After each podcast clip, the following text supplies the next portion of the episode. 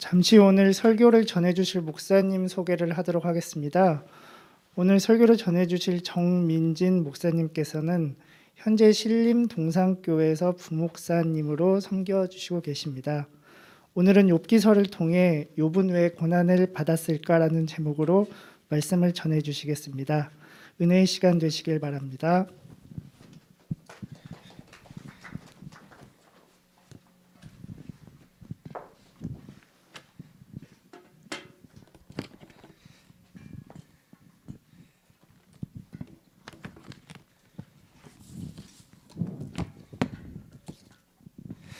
보면대가 작아서 제가 정돈할 게 많네요. 잠시만요.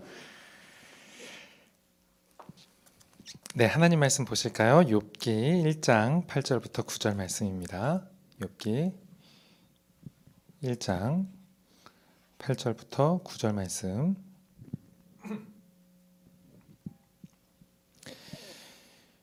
네, 각자 자리에서 말씀 보고 계시리라 믿고요. 우리 함께 합독하실까요? 시작.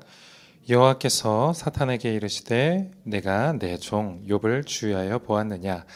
그와 같이 온전하고 정직하여 하나님을 경외하며 악에서 떠난 자는 세상에 없느니라. 사탄이 여호와께 대답하여 이르되 욥이 어찌 까닭 없이 하나님을 경외하리까? 아멘. 잠시 기도하시죠. 살아계신 하나님 이 시간 주의하는 마음으로 주의 음성에 귀를 기울이길 소망합니다.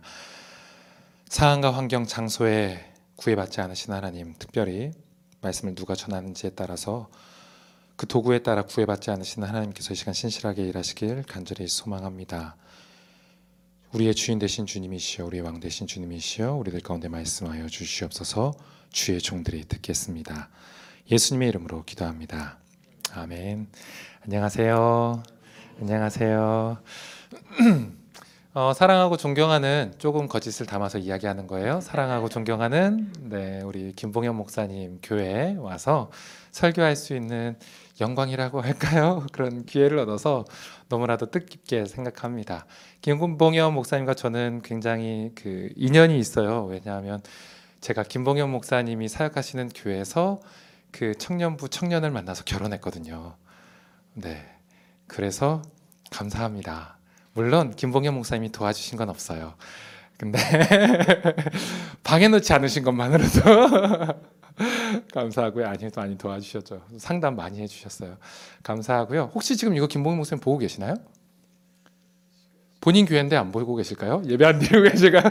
그러실 수도 있다는 생각을 하고 있지만 목사님 사랑하고 존경합니다. 나중에도 보실 텐데 네, 꼭 이 마음 아셨으면 좋겠고요. 어, 그리고 음, 조금 비주얼부터 우리 그 나무의 숨교회 성도님들 어색하시리라 생각돼요. 너무 전통적인 목사의 그 비주얼을 제가 갖고 있잖아요. 우리 김봉현 목사님 아신데 아니신데 어, 그래도 뭐 어, 하나님께서 음, 도구의 장애를 받지 않으시는 분이신 걸 여러분들 잘 아시죠? 특별히 우리 하나님은 그 몽블랑 같은 귀한 만년필보다 모나미 같은 어, 제가 모나미를 비하하는 건 아니지만 좀 가격 차가 있잖아요. 그런 싸구려 볼펜을 집어서도 아름다운 시를 쓰실 수 있는 분이 우리 하나님이시라는 사실 신뢰하시면서 제가 김봉현 목사님보다 못하지만 뭐 나은 것 한 가지 있어요. 비주얼적으로 조금 괜찮다는 농담인 거 아시죠, 목사님? 네, 계속 목사님 생각나네, 하나님 생각나야 되는데 기억하시며 우리 함께 말씀 나누실 수 있었으면 좋겠습니다. 우리 서로 이게 말씀을 시작하면서요. 서로 인사를 잠깐 나누실 수 있었으면 좋겠는데요. 어, 짝이 있으시면 짝 맞추셨으면 좋겠고요. 그래서 이렇게 인사할 수 있었으면 좋겠습니다. 이 인사를 하는 것이 화기 애매할 수 있겠으나 어, 한번 해 보도록 하겠습니다. 뭐라고 인사하시냐면요. 욥 같은 인생 사세요. 네, 안 하십니다. 현장은 안 하고 계세요. 여러분들 여러분들 하고 계신지 모르겠지만 현장은 안 하셨어요. 왜 안 하셨는지 알고 있습니다. 왜냐하면 욥 같은 인생 살라고 하는 이야기가 욕같이 들리기 때문에 그렇죠. 우리는 잘 알아요. 욥 그러면 뭐가 떠오르죠? 고난이 떠오르죠.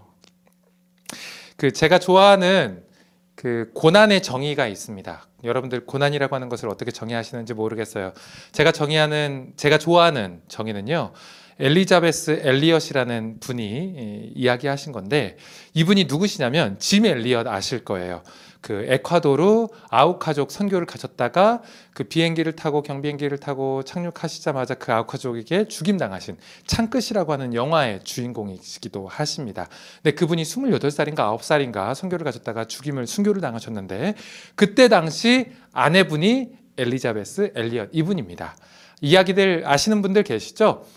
남편이 죽었음에도 불구하고 그 부족을 찾아가서 선교합니다. 그리고 부족 전체를 복음화시키고 나옵니다. 그리고 나서 나오셔서 재혼하셨어요. 재혼하셨는데 그 남편이 또 돌아가셨어요. 어, 굉장히 험악한 세월을 사셨습니다. 그분이 인생을 사시고 인생 말미에 강연을 다니시면서 강의를 하셨고 고난에 대한 강의를 하셨고 거기서 고난에 대한 정의를 하셨는데 뭐라고 하셨냐면 잘 들어보세요. 원하는 것을 갖지 못하고 원치 않는 것을 갖게 되는 것. 이것을 고난이라고 정의하셨습니다. 다시 한번요. 원하는 것을 갖지 못하고 원치 않는 것을 갖게 되는 것.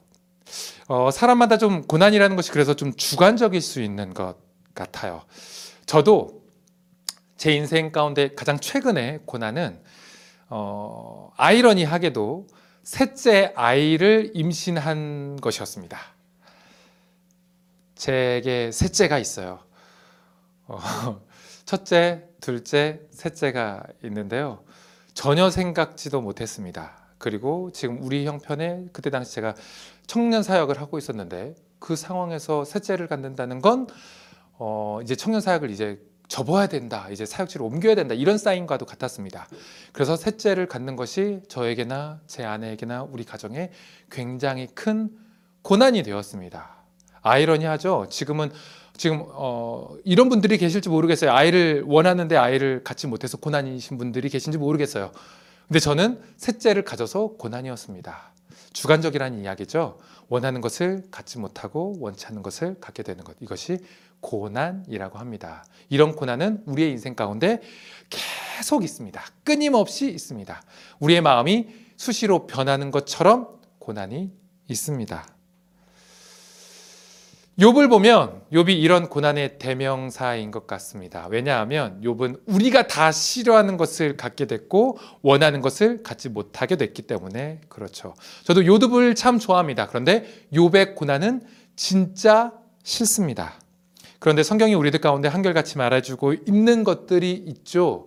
무엇인가요? 우리의 인생 가운데 고난은 피할 수 있다, 피할 수 없다, 피할 수 없다. 심지어 욥과 같이 그리고 아까 말씀드렸던 엘리자베스 엘리어처럼 선한 일을 하며 산다고 해도 그리스도인이 된, 되었다 하더라도 예수를 잘 믿어 나무의 숨교회 교인이 되었다 할지라도 예수의 제자 되는 삶을 살아간다 할지라도 고난은 피할 수 없다. 다 알고 계실 테지만 우리가 저마다 고난을 싫어하는 마음 가운데 외면하고 싶은 불편한 진실을 저는 여러분들과 이 시간 함께 나누길 원하는데요. 여러분, 우리가 예수를 믿어 구원받았다라고 하는 것은요, 우리에게 꽃길이 주어졌다라는 것을 의미하지 않습니다. 아시죠? 무슨 길이에요?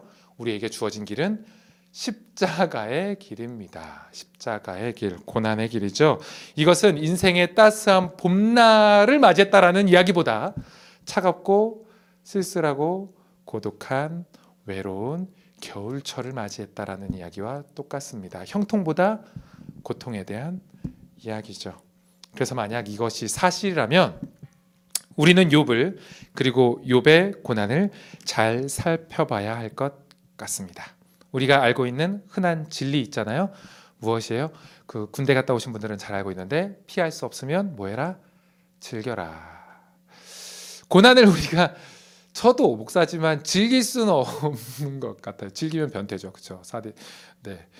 근데 어, 즐길 수 없을 즐기는 것까지는 못하더라도 우리가 이 말씀 앞에서 모든 고난의 종류를 이해할 수는 없겠지만 고난의 신비를 깨닫고 우리에게 운명처럼 주어진 이 고난의 의미를 깨달아 십자가의 길을 넉넉히 감당할 수 있게 되길 예수님의 이름으로 축원합니다.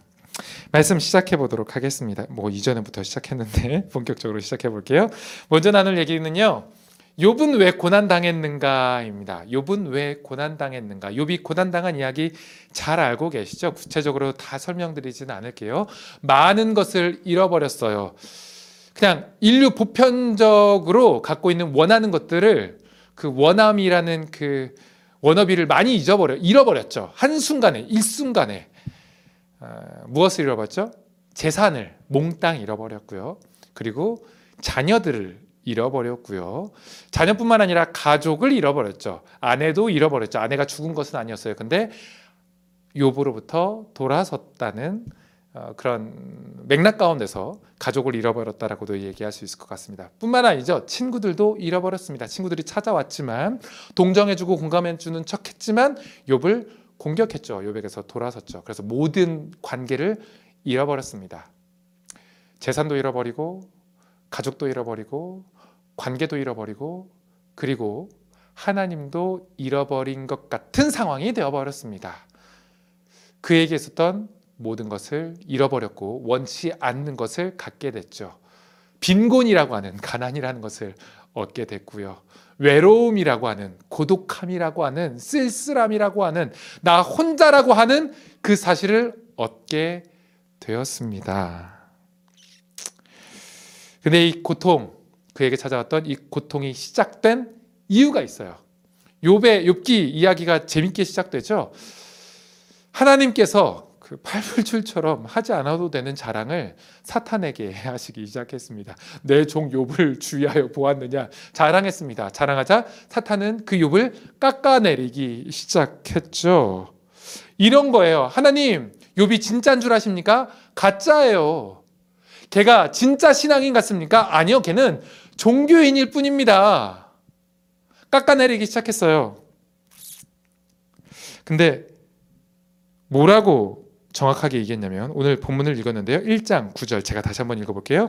사탄이 여호와께 대답하여 이르되 욥이 어찌 까닭 없이 하나님을 경외하리까 까닭 없이 이 말을 좀 주의해서 기억하세요. 까닭 없이 하나님을 경외하리까 진짜가 아니라 가짜입니다. 진짜 신앙인이 아니라 종교인입니다. 라고 깎아내리는 이유, 이유가 여기 있죠. 뭐가 있다는 거예요? 욥에게는 이유가 있다는 거예요. 하나님을 믿는 교회를 다니는 이유가 있다라는 겁니다. 그래서 욥은 진정으로 하나님을 사랑하는 것이 아니라 사용하고 있는 것이라고 사탄이 지금 깎아내리고 있는 거예요. 그렇게 사탄은 하나님께 고발을 하고 있습니다.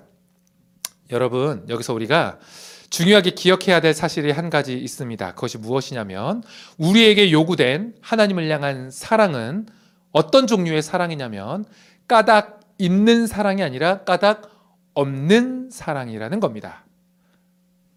다시 한번요. 우리에게 요구된 하나님을 향한 사랑은 어떤 사랑이 요구되었냐면 까닭 있는 사랑이 아니라 까닭 없는 사랑입니다. 이유 없는 사랑 말이죠. 그래서 사랑하는 것 말고요. 그럼에도 불구하고 사랑하는 것, 그것 말이죠.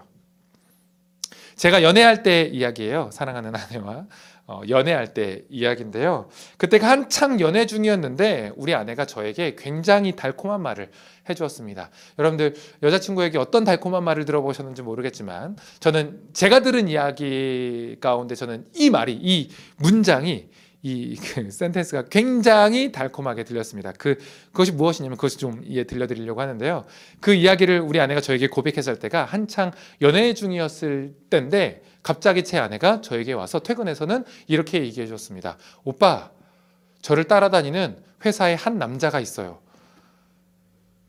그 얘기를 이게 도대체 왜 하는 건지 처음에는 조금 어이가 없었습니다. 더불어서 마침 그때가 어떤 때였냐면 결혼을 해야 되는데 제가 돈이 없어서 결혼을 못하고 결혼을 무기한 밀어낸 그때였어요. 그때 제 아내가 오빠 저를 따라다니는 회사에 한 남자가 있었단 말이죠. 저는 뭐라고 받았겠어요? 아니 나 말고 다른 사람이 있다는 얘기인가? 어, 나 없이도 다른 사람과 결혼할 수 있다는 이런 얘기인가? 뭐 이런 생각. 남자로서 이렇게 자신감, 자존감이 떨어져 있을 때라서 이 사람이 나에게 이런 얘기를 왜 하나 싶어서 제가 이렇게 물었습니다. 뭐 여자친구니까 뭐 세로나 당신 당신은 왜 날 사랑해요? 라고 물었어요. 이게 어떤 의미로 물어봤는지 아시죠? 돈도 없어서 결혼도 하지 못하는 지지리 공상과 같은 나를 왜 사랑하느냐라고 묻는 거였습니다. 그때 제 아내가 이런 달콤한 말을 해줬습니다. 주의하고 들으세요. 굉장히 달콤하고 남일이라서 재수 없을 수 있으니까 주의해서 들으세요. 그냥 오빠니까. 별로 감동이 안 되시나요? 자, 그냥 오빠니까. 굉장히 흔한 얘기죠. 흔한 말이죠. 흔한 단어죠. 근데 저는 그날 여자 친구의 음성이 아니라 주의 음성을 들었습니다. 그리고 진짜 사랑이 무엇인지 배웠습니다.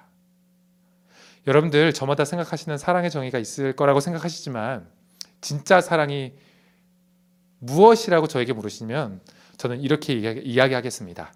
조건적 가치가 아니라 존재적 가치로 사랑하는 것. 다시 한 번이요. 진짜 사랑은 조건적 가치로 사랑하는 것이 아니라 존재적 가치로 사랑하는 것. 이유가 있어서 사랑하는 것이 아니라 그냥 그 사람이니까 사랑하는 것. 이것이 진짜 사랑이라고 저는 생각합니다. 여러분들 동의하시는지 모르겠어요. 그래서 그냥이라고 하는 이 흔한 말이 저에게는 그렇게 달콤하게 들렸던 겁니다. 여러분들 자녀가 있으신지 모르겠어요. 어, 우리 코로나 기간 동안에 우리 3, 40대 많은 부부들이 아이들을 낳으셨다고 하는데 자녀들 사랑하시죠? 그냥 사랑한다는 말로 부족하시죠? 끔찍이 사랑하시죠? 근데 제가 물어볼게요. 왜 자녀들을 사랑하시나요? 잘생겨서? 그럴 리가요. 예뻐서요? 그럴 리가요. 공부를 잘해서요? 탁월해서요? 천재성이 보이세요? 다 그거 착각입니다. 우리가 저마다 자녀들을 사랑하지만 조건이 있어서 사랑하는 걸까요? 저에게도 아까도 말씀드렸지만 아이 셋이 있습니다. 아들, 딸, 딸이 있습니다. 제가 여기서 어렵지 않은 질문 드릴게요. 저 그럼 여러분들 저 화면으로 보고 계시니까 질문의 답을 뭐 막힘 없이 이야기하실 하실 수 있으리라 믿습니다. 제 아들과 딸이 잘생겼을까요? 못생겼을까요? 네, 여기 현장에서는 답이 없으십니다. 답을 못하고 계신데. 제 아들이, 딸이 예쁠까요? 안 예쁠까요?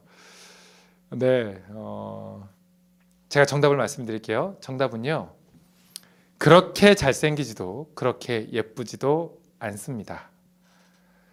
그런데 저의 눈에는 장동건, 이정재, 송혜교보다도 예쁘고 사랑스럽습니다. 놀라우세요? 여러분들은 안 그러세요? 여러분들의 자녀 왜 사랑하세요? 예뻐서 사랑하세요? 잘생겨서 사랑하세요? 저는 어, 확신할 수 있는 한 가지는요. 우리 아이들이 지금보다 조금 더 잘하며 못생겨져도 여전히 사랑할 수 있을 것 같습니다. 뿐만 아니라 자라면서 학교 다니며 공부를 못하더라도 우라통이 터지는 한이 있겠지만 사랑이 멈춰질 것 같지는 않습니다. 왜냐하면 제가 우리 아이들을 조건으로 사랑하는 것이 아니라 내 아들이며 내 딸이라고 하는 그 존재 자체로 사랑하기 때문에 그래요. 이 부모의 사랑이 인간의 우리의 부모의 사랑이 완전 완벽하진 않지만 진짜 사랑을 가장 닮은 그런 모습이진 않을까요? 조건적 가치가 아니라 존재적 가치로 사랑하는 것. 이유가 있어서 사랑하는 것이 아니라 이유가 없어도 사랑하는 것. 까닭이 있어서 사랑하는 것이 아니라 까닭 없이 사랑할 수 있는 것. 그래서가 아니라 그럼에도 불구하고 사랑할 수 있는 것. 그래서 그냥이라고 말할 수 있는 그 사랑. 그 사랑이 진짜인 거겠죠. 찐 사랑이라고요. 생각해 보면 우리를 향한 하나님의 사랑이 이렇다라고 성경은 이야기하고 있습니다. 제가 굉장히 사랑하는 성경 본문인데요. 로마서 5장 8절 말씀. 암송하고 계신 분들도 계시죠. 우리가 아직 죄인 되었을 때에 그리스도께서 우리를 위하여 죽으심으로 하나님께서 우리에 대한 자기의 사랑을 확증하셨느니라. 그리스도께서 우리를 위하여서 죽으신 때가 언제예요? 죄인 되었을 때예요. 무슨 말인가요? 이유가 없을 때에 사랑할 만한 이유가 없을 때에 사랑할 만한 그 까닭이 전혀 없을 때에 우리가 죄인 되었을 때에 그리스도께서 우리를 위하여 죽으심으로 그분의 하나님의 사랑이 어떤 사랑인지 진짜 사랑인지 가짜 사랑인지 확증해 보이셨다고요. 우리 하나님이 우리를 어떻게 사랑하신 거예요? 조건적 가치가 아니라 존재적 가치로 사랑하셨다는 이야기를 하는 겁니다. 여러분들 혹시 하나님께 대하여 이렇게 질문해 보셨는지 모르겠어요. 하나님, 저를 왜 사랑하세요? 라고 물어보셨는지 모르겠어요. 하나님, 저를 왜 사랑하세요? 하나님 뭐라고 대답하시던가요? 저마다 물어보실 수 있었겠지, 있었을지 모르겠지만 매 한 가지 대답을 들으셨을 겁니다. 그냥 너니까. 이 이야기를 담은 음, 우리 선배들의 찬양이 있습니다. 아 하나님의 은혜로 있을 데 없는 자, 쓸데 없는 자 이거 무슨 얘기인지 아시겠죠? 그 다음이 왜 구속하여 주는지 제가 가사 말을 조금 바꿔볼게요. 똑같은 이야기예요. 왜 사랑하여 주는지 그 다음 가사 아시죠? 난 알 수 없도다. 왜 알 수 없을까요? 이유가 없으니까 알 수 없죠. 이유를 알려주시지 않으니까 알 수가 없는 거죠. 왜 알려주시지 않는 걸까요? 이유가 없으니까. 그냥이니까. 그냥이니까. 사탄은 지금 무엇을 고발하는 거냐면요. 하나님께 욥은 하나님과 같지 않습니다. 하나님처럼 하나님이 욥을 사랑하시듯이 욥이 하나님을 사랑하는 것이 아닙니다. 욥은 하나님처럼 순수하지 않습니다라고 이야기하는 겁니다. 욥은 지금 하나님을 두고 장사하는 겁니다. 거래하는 겁니다. 비즈니스 하고 있는 거라고요. 이 사람은 그냥 장사치일 뿐이라고요. 조건이 딱 맞아 떨어져서 하나님을 믿고 있는 척 하고 있는 것일 수 있다고요. 이렇게 고발하는 겁니다. 우리가 기억하셨으면 좋겠어요. 진짜 사랑은 조건이 아니라 존재 자체적으로 하는 것이고요. 그리고 두 번째는요. 사탄은 지금 아니 그때 욥을 고발하듯이 지금 우리에 대해서 기소하고 참소하고 고발하고 있을 수 있는지도 모르겠습니다. 하나님을 믿고 있는 나무의 숨 교회를 다니고 있는 그리고 지금 예배를 드리고 있는 여러분들의 여러분들을 향해서 말이죠. 이렇게 고발할 거예요. 저로 예를 들면 어, 이렇게 말할 수 있을 것 같아요. 사탄이 하나님 민진이가 괜히 목사하겠습니까? 그럴 듯한 모습으로 그럴 듯한 교회 그리고 이런 교회까지 와서 초대받아 설교하며 그럴 듯한 사람의 그 모양과 모습을 갖춰서 살아가니까 사역할 수 있게 해주시니까 목사하는 것 아니겠습니까? 하나님 민진이가 괜히 저러고 있겠습니까? 먹고 살만하게 해주셨으니까 예쁜 처 자식을 어, 저 욕하는 거 아니고요. 그리고 여러분들 확인할 길이 없기 때문에 제가 조금 오바하는 겁니다. 이해해 주세요. 예쁜 잘생긴 처 자식을 주셨기 때문에 집도 주시고 차도 주시고 살만하게 해주시니까 저러고 있는 것 아니겠습니까? 하나님 민진이가 까닭없이 하나님을 경외하게 경외하고 있겠습니까? 다 꿍꿍이가 있는 겁니다. 다 이유가 있는 거라고요. 지금 민진이는 자기 조건에 맞아 하나님을 향해 수작 피고 있는 거라고요. 라고 기소할 수 있을 것 같습니다. 사탄은 오늘도 하나님 앞에서 저와 여러분들을 참소하고 있을지 모르겠습니다. 그렇다면 그 참소는 그 기소는 그 고발 내용은 사실이겠습니까? 모함이겠습니까? 여러분들은 지금 하나님을 향한 어떤 사랑을 하고 계십니까? 요백에 찾아온 고난은요. 이렇게 시작된 겁니다. 이것으로 시작된 겁니다. 그래서 욥의 사랑이 조건적 가치의 사랑인지 존재적 가치의 사랑인지 알아보기 위해 시작되었다고요. 그래서 그럴 수 있을 만한 조건들이 다 제거되는 거죠. 하나님이 이것을 허락하신 거고요. 좀 얄궂지만 12절 이렇게 말씀하셨죠. 여호와께서 사탄에게 이르시되 내가 그의 소유물을 다 내 손에 맡기노라. 다만 그의 몸에는 내 손을 대지 말지니라. 이 장면에 대해서 유명한 미국의 그 크리스찬 기독교 작가가 있죠. 어, 책을 좀 아시는 분들은 어, 다 아실 거예요. 필립 얀시라고 하는 분이 계십니다. 필립 얀시라는 분이 이 본문을 두고 이런 표현을 하셨어요. 잘 들어보세요. 이것은 신성한 내기다. 내기 아시죠? 내기. 하나님이 사탄과 내기를 하고 계신 것이다 라고 표현했습니다. 그래요. 지금 하나님은요, 사탄과 누구 말이 맞는지 확인하는 과정 가운데 뭐가 있는 거예요?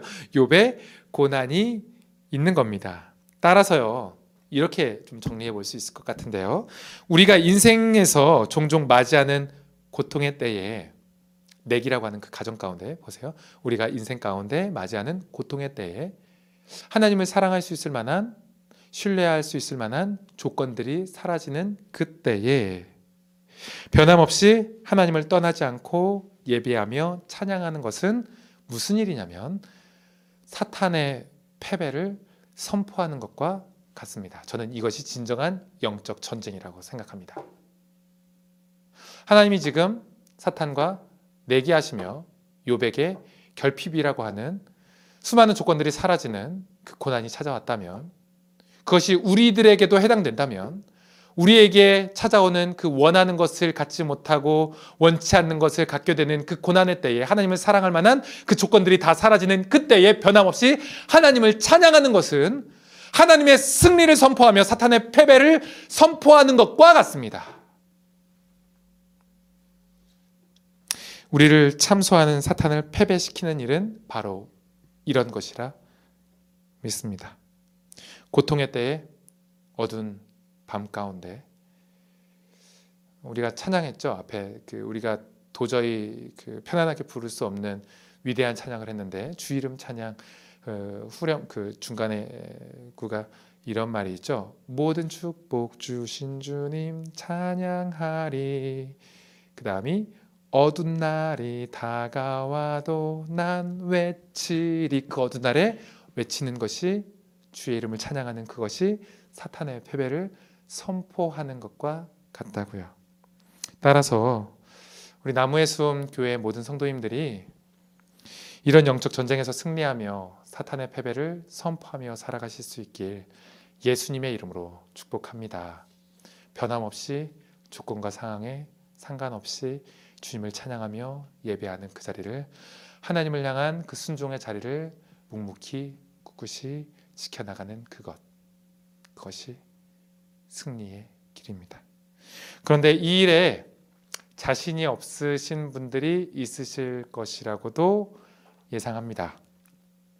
아, 난 자신 없는데 나는 곧 특별히 고통에 취약한데라고 하시는 분들 있으실 것 같아요. 나는 고난이 오면 하나님 떠날 것 같은데 어쩌지?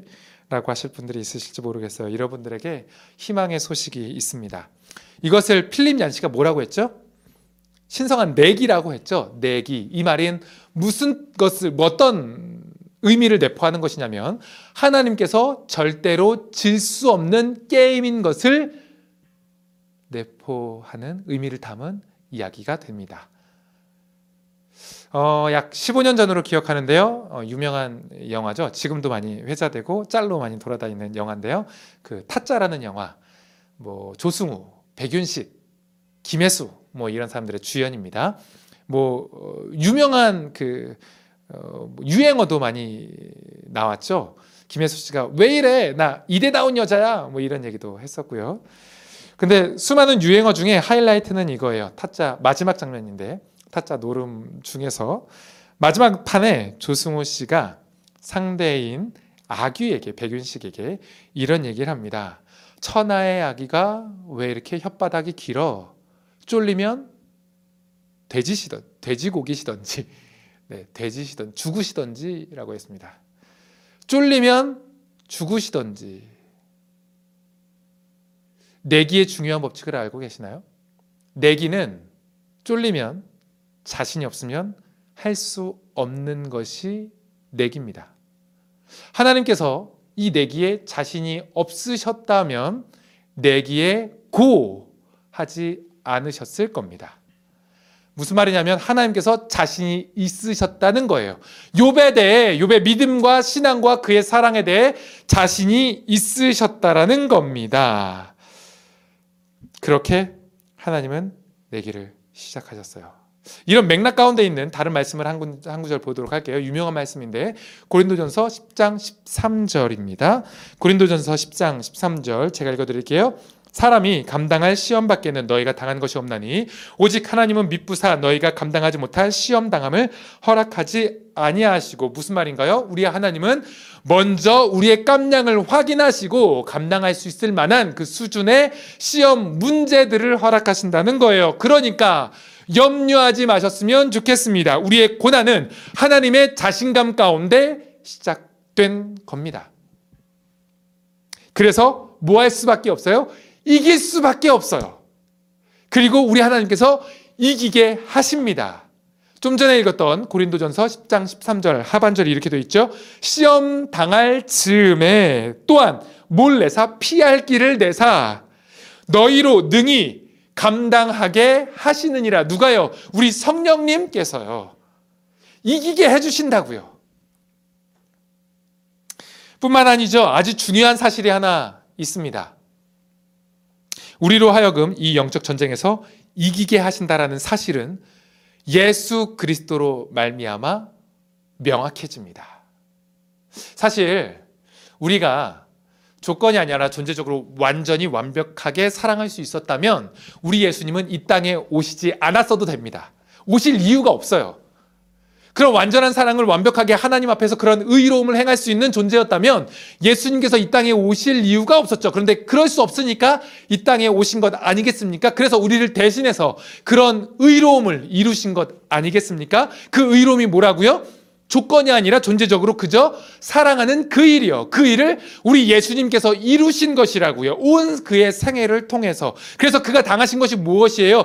고통이죠. 조건이 아니라 존재적으로 그저 사랑하는 그 일, 그 의를 이루러 오셨기 때문에 우리가 못하는 것 그것 이루러 오셨기 때문에 예수님께서 고통, 고난을 당하셨다고요. 욥이 당한 고난이 아니라 그보다 더 큰 어마어마한 고난을 당하셨어요. 욥은 잠시 잠깐 고난을 당한 것이었으나 요- 예수님은 이 땅에 오시면서부터 전 생애 전체가 순환당하시는 것이었습니다. 아시죠? 예수님은 잃어버림의 대명사세요. 이 땅에 오시면서부터 성육신하여 이 땅에 오시면서부터 잃어버리셨어요. 무엇을 잃어버리셨죠?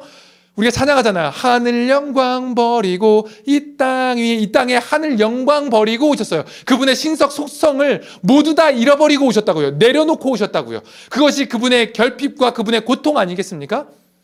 전지전능함을 잃어버리셨고요. 무소부재함을 잃어버리셨고요. 영원하고 불변한 이 모든 것들을 잃어버리고 오셨습니다. 그렇게 고통당하여 이 땅에 거적대기 같은 이 쓰레기 같은 몸을 입고 이 땅에 오셨다고요. 뿐만 아니죠. 사람으로부터 버림받으셨어요. 사람에게만 버림받으셨습니까? 예, 하나님께 버림받으셨습니다. 어디까지 그가 고통당하셨냐면 지옥을 경험하셨습니다. 십자가에 못 박혀 돌아가실 때 암흑이 임했죠. 하나님이 그에게 얼굴을 돌리셨다는 의미입니다. 그는 그곳에서 지옥의 고통을, 고난을 경험하셨습니다. 그래서 예수님께서 뭐라고 말씀하셨나요? 나의 하나님, 나의 하나님, 어찌하여 나를 버리셨나이까? 라고 이야기하신 것 아니겠습니까? 우리 예수님이 그 고통 가운데, 고난 가운데, 그 고난을 끝까지 견디시며, 십자가에서 죽임 당하시며 그가 이루신 것이 무엇입니까? 우리가 하지 못하는 거요. 우리가 자신 없어 하는 그것이요. 조건적으로 사랑하는 것이 아니라 존재적으로 사랑하는 그것이요. 이것이 우리 주님께서 이루신 의입니다. 우리를 대신하여 이루신 의. 그리고 그 의가 어떻게 되었어요? 예수 그리스도를 믿는 그 믿음 안에서 성령으로 말미암아 신비하게 우리에게 전가된 거죠. 그 의가 나의 것으로, 우리의 것으로. 이것이 우리가 믿는 신앙 아니겠습니까? 그렇다면 우리는 어떤 사람들인가요? 예수 그리스도 안에서 이미 사탄과의 그 영적 전쟁에서 우리에게 고발하고 기소하고 참소하는 쟤는 가짜입니다라고 고발하는 그것에서 승리를 입은 자들입니다. 그러니 고난의 때에 내가 하나님을 떠나게 될까 두려워하지 마세요. 믿음의 주요 온전케 하신 이인 예수 그리스도께서 우리를 승리케 하실 것입니다. 아니 이미 승리할 수밖에 없는 운명을 만들어 놓으셨습니다. 부디 우리 나눔의 교회 공동체가 예수 그리스도 안에서 이런 공동체가 될 수 있었으면 좋겠습니다. 모든 축복 주신 주님 찬양하는 공동체 되길 바라고요. 어두운 날이 찾아와도 주님을 변함없이 그 자리에서 찬양하며 예수 그리스도께서 우리를 대신하여서 의리신 그 의를 나타내며 살아내며 변함없이 주님을 예배하는 패- 사탄의 패배를 선포하는 그런 승리의 공동체 될 수 있길 예수님의 이름으로 축원합니다. 결론입니다. 욥이 당한 고난의 끝은 어떻게 되었을까요? 욥이 당한 고난의 끝, 그 끝은 어떻게 되었을까요? 하나님이 승리했고 사탄이 졌다. 그냥 그저 그렇게 끝났을까요? 아니 그렇지 않습니다. 욥에게 찾아온 간과할 수 없는 커다란 유익이 있는데 한번 보실까요? 욥기 42장 5절. 욥기 42장 5절 제가 읽겠습니다. 내가 죽게 대하여 귀로 듣기만 하였사오나 이제는 눈으로 주를 배움나이다. 다시 한번요. 내가 죽게 대하여 이전에는 고난 당하기 전에는 귀로 듣기만 하였사오나 고난 당한 후에는 그 고난을 지나고 난 후에는 뭐하였다? 내가 눈으로 주를 배움나이다. 고난의 길을 통과하며 욥이 얻은 복이 무엇인가요? 그가 사랑하는 하나님을 더욱 뚜렷이 또렷이 보게 되는 친밀함의 복을 누리게 되었습니다. 고난의 렌즈를 통해서 하나님을 더욱 선명하게 보게 된 거예요. 그러고 보면 제가 목사가 된 이유도 그렇게 시작됐습니다. 초등학교 5학년 시절에 저희 부모님이 이혼하셨어요. 근데 어, 뭐 부모 부모님들이 부부가 이혼하는 건 갑작스럽게 이혼하는 게 아니죠. 전조 증상이 전조 증상이 있는 거잖아요. 한 3, 4년 이상들을 치고받고 싸우셨습니다. 어, 정말 심하게 싸우셨습니다. 어렸던 저에게는 큰 공포였고 두려움이었습니다. 그래서 집에 있는 것이 싫었어요. 그래서 웬만하면 또 부모님의 싸우는 소리에 잠이 깨서 학교 가고 학교에서 집에 잘 들어오는 것을 싫어했습니다. 그래서 친구들을 붙잡고 놀았어요. 축구하며 놀고 야구하면서 놀고 이리저리 다니면서 다방구 뭐 이런 거 하면서 놀고 구슬치기 하면서 놀고 딱지치기 하면서 놀고 놀았습니다. 그렇게 놀고 놀다가 친구가 먼저 집에 들어가면 어쩔 수 없을 때 터덜터덜 두려운 마음을 가지고 공포의 마음을 가지고 집에 들어갔습니다. 그렇게 지내다가 조금 음, 제 신세가 헐, 처량해지는 그런 때가 있는데요. 언제였냐면 친구들이 같이 놀던 친구들이 그날은 어, 어떤 날은 먼저 집에 일찍 들어가야 된다는 거예요. 이유가 뭐 생일이다, 뭐 어떤 기념일이다라고 해서 부모님들과 함께 바깥에 나가서 외식을 한다는 거예요. 지금 바깥에서 밥 먹는 것이 굉장히 일상적이지만 그때는 그러지 않았습니다. 특별히 경양식당을 가는 문화가 있었습니다. 경양식당에 가서 레스토랑이라고 하는 곳에 가서 칼로 이렇게 돈가스 써는 거 스프 먹으면서 이런 외식을 하는 게 그때 한창 유행이었는데 그렇게 그런 걸 하러 간다는 거예요. 그러면 저는 하나님을 그때 인격적으로 만나지 못했지만 모태신앙으로서 교회 다니던 저는 하나님께 원망했습니다. 뭐라고 원망했냐면 하나님 제가 무슨 잘못을 그렇게 많이 저질렀길래 평범한 가정도 갖지 못하는 걸까요? 라고 원망했습니다. 그러다가 두 부모님이 이혼하셨어요. 저는 어머니랑 살았는데요. 어머니께서 미용실을 하셨습니다. 미용실 하는데 방 한 칸이 있었는데 그것이 형과 형님과 저의 방이었어요. 문을 닫으면 빛이 들어오지 않는 그런 방이었어요. 그 방에서 거짓말 하나 하지 않고 1년 동안 하루에 한 시간씩 제가 눈물로 기도했습니다.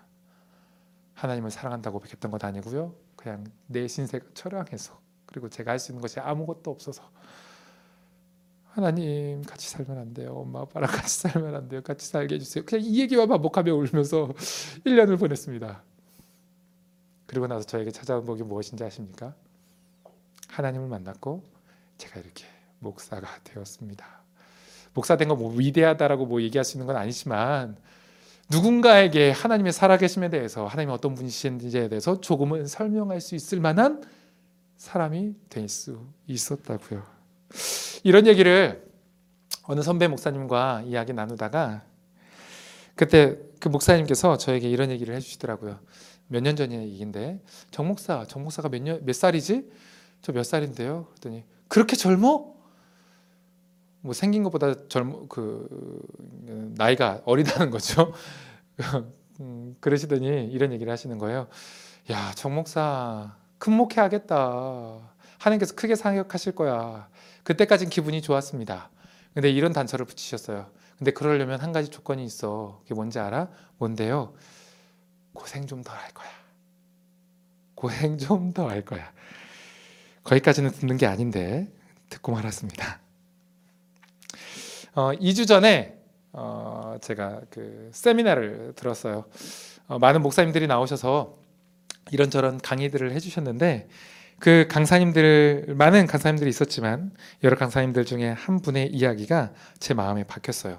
그 목사님은 특별한 사연이 있으셨습니다. 올해로 17년 된 식물인간 아내를 돌보시던 분이셨어요. 어, 그 분이 어, 어, 나와서 강의를 하시는데 이런 얘기를 들려주시는 거예요. 어, 한큰 집회에 초청받아서 설교하러 가셨답니다. 어, 청년들과 청소년들이 있었어요. 설교를 마치고 내려왔는데 한 여자 어, 아이가 쪼르르 딸려 다, 따라와서 이렇게 이야기하더랍니다. 목사님 사실은요 저희 아빠도 목사님이세요. 근데요 저희 아빠는 어떻게 하면 언제쯤이면 목사님처럼 이런 큰 집회 와서 선교하실 수 있을까요? 라고 물었답니다. 그 목사님이 이렇게 숨도 쉬지 않고 대답해 줬더랍니다. 애야 너희 어머니가 쓰러지시면 가능해. 저는 그 이야기를 듣고 웃을 수 없었습니다. 그리고 하나님께 진심 어려 어린 마음으로 기도했어요. 하나님 저는 그런 집회에 다니고 싶지 않아요. 어떤 얘기인지 아시겠죠? 목사인 저도 여전히 고난당하는 것이 싫습니다. 진짜 싫어요. 근데 그래도 한 가지 말씀으로 인정할 수밖에 없는 것은 저를 목사 되게 하시고 하나님을 알아가게 하신 것은 하나님과의 조금의 친밀함을 갖게 된 것은 고난을 통과했기 때문에 그렇다는 것을 잘 알고 있습니다. 그래서 저는 인정할 수밖에 없어요. 하나님께서 저를 목사 되게 하셨지만 앞으로도 더욱 목사 되게 하시려면 저는 고난의 길을 살아가는 동안 통과할 수밖에 없다는 사실을 말이죠. 그렇게 저는 하나님을 더욱 더욱 또렷이 볼 수 있겠죠. 여러분, 우리 인생이 그렇게 인생 가운데 고난의 길을 통과하며 조금 조금 하나님과 가까워지다가 조금 조금 하나님의 얼굴이 선명해지다가 천국에서 그 하나님의 얼굴 선명하게 마주 대하는 것 아니겠습니까? 저는 이게 복음의 삶이고 행복한 삶이라고 믿습니다. 그래서 진심으로 여러분들을 축복하고 싶은데요. 사랑하는 나무의 숨 교회 성도 여러분, 고생 좀 하셨으면 좋겠습니다. 두려워하지 마실 것은 우리 주님께서 그길 함께 하실 것이고 그 영적 전쟁에서 승리하게 하실 것입니다. 고생 좀 하세요. 우리 처음에 인사 나눴잖아요. 욥과 같은 인생 되세요. 이건 절대 욕이 아니라 축복입니다. 욥처럼 하나님 선명하게 보는 인생 되라는 이야기인 거죠. 이 축복 우리 함께 나눴으니까 정말 어, 진정 어린 마음을 가지고 다시 한번 옆에 분들에게 이렇게 인사하셨으면 좋겠습니다. 욥과 같은 인생 사세요라고 말이죠. 시작. 욥과 같은 인생 사세요. 우리 나무의 섬교회가 그렇게 하루하루 살아가며 고난의 길을 통과하며 승리의 삶 살아가면서 하나님의 얼굴 목격하며 살다가 하나님의 얼굴 마주 대할 수 있는 주의 성도들 되실 수 있길 예수님의 이름으로 축원합니다. 기도하실까요? 우리 함께 이렇게 기도할 수 있었으면 좋겠습니다. 하나님 제가 주님을 사랑하는 것이 아니라 사용했는지 모르겠습니다. 말씀을 통하여서 사탄의 그 기소하는 내용이 모함이 아니라 사실일지도 모른다라고 하는 찔림이 있었습니다. 주님 저를 용서하여 주시옵소서.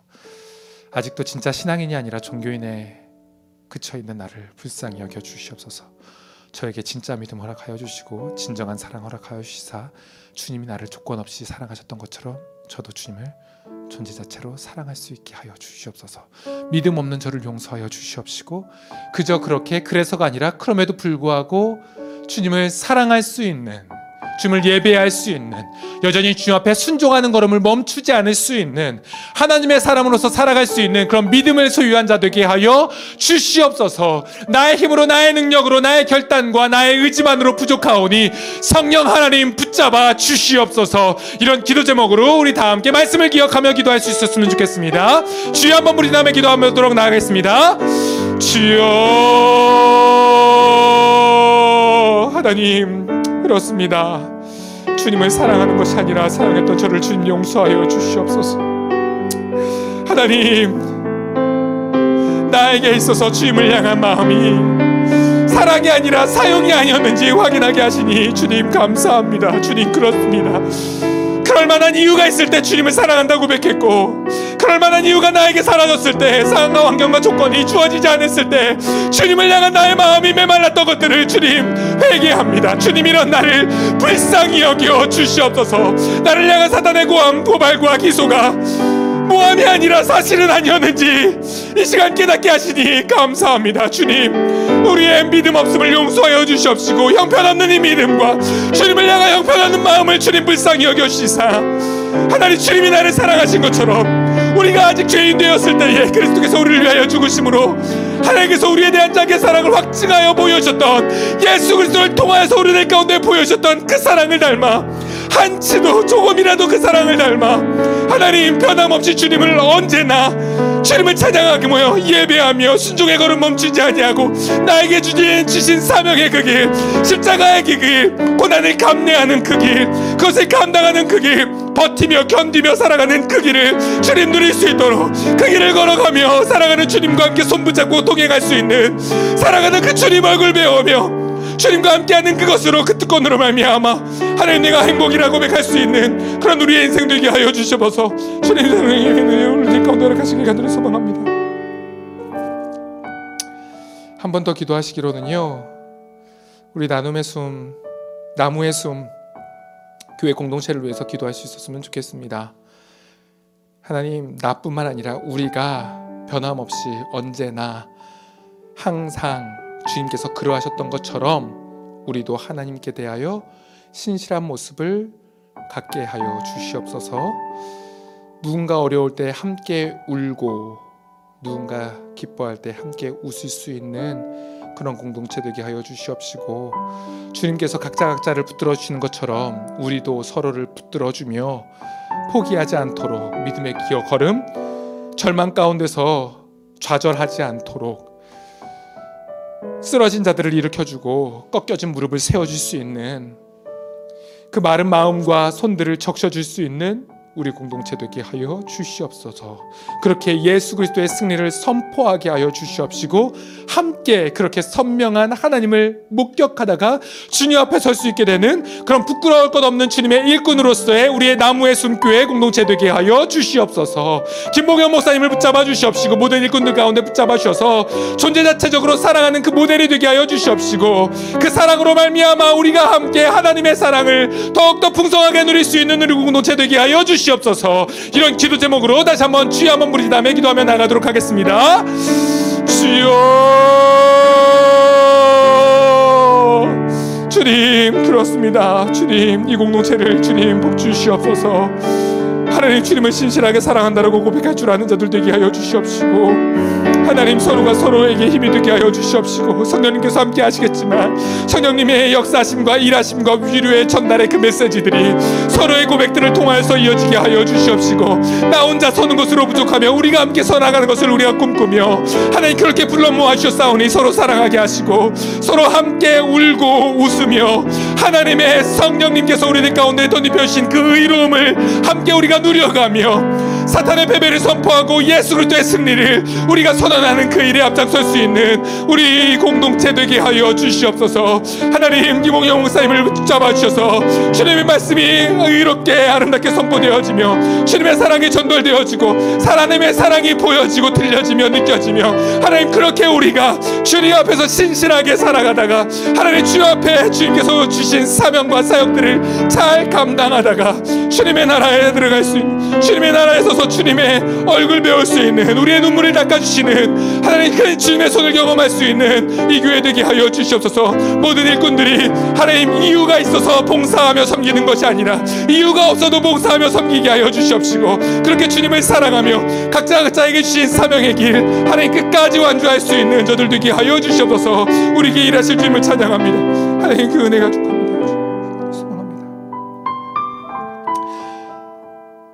예수 그리스도를 통하여서 우리에게 이미 승리를 선언하여 주시고 그 승리를 입혀 주신 하나님 감사합니다. 우리가 살아가면서 주님을 이유 없이 그냥 주님 그냥 사랑합니다라고 고백할 수 있는 그것을 증명하면서 살아갈 수 있는 우리의 모습 되게 하여 주시옵소서. 많은 사람들이 희생하고 봉사하며 땀을 흘리며 이 교회를 세워왔을진데 조건과 환경이 사라진다 할지라도 그거가 상관없이 꾸준히 끝까지 주님 주신 사명 붙들어가며 이 교회를 주님의 나라를 세워가게 하여 주시옵시고 특별히 김봉현 목사님 가운데 함께 하시사 이 귀한 리트릿 이 쉼 가운데 성령의 충만함이 있게 하여 주시고 성령님의 교통하심이 있게 하시고 위로하심이 있게 하시고 새로운 충전이 있게 하시사 지난 10년을 딛고 앞으로의 10년 100년을 이끌어 나가는 음, 아름다운 주님의 일꾼 되게 하여 주시옵소서. 함께 동역자는 동역하는 이들이 조건 없이 함께 사랑할 수 있는 아름다운 이 공동체 되게 하여 주시옵시고 그렇게 하나님 나라 누려갈 수 있는 이 아름다운 공동체 되게 하여 주시옵소서. 이제는 예수 그리스도의 은혜와 하나님의 사랑과 성령님의 역사하심과 교통하심이 그냥 사랑해 주신 주님 앞에 더불어서 우리도 주님을 그저 사랑하길 소망합니다라고 소원하는 그렇게 소망하고 그런 사람 되기를 소원하는 나무의 숨교회 모든 성도들 머리 위에 지금부터 영원토록 함께 하시기를 간절히 축원하옵나이다. 아멘.